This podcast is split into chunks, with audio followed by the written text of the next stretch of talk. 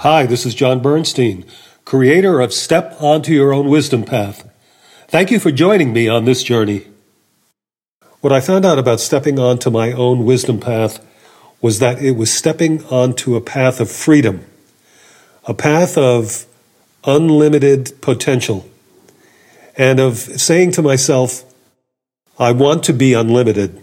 I want unlimited potential. One of the great boons that I discovered on the wisdom path was finding new challenges. I discovered that the best way to revitalize my life, my future, it was to give myself new challenges. This is at the heart of finding more passions for yourself about life and in life.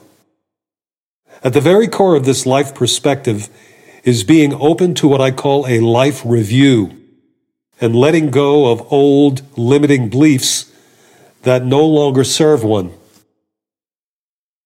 The past is done and the future is unknown. All you have is the now, the present, which is the best time to release old baggage.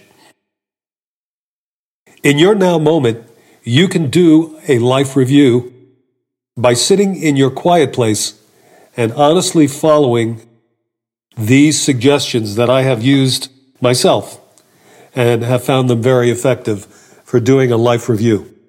Number one, take stock of where you've been. Number two, look at what you've learned.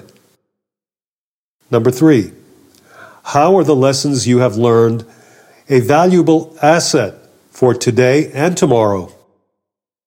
Number four, Notice life patterns that aren't serving your highest good. And number five, take steps to release those patterns. I found that doing a life review takes courage. It takes courage in looking at your life objectively and being honest with yourself. Thank you for joining me on this episode of Step Onto Your Own Wisdom Path.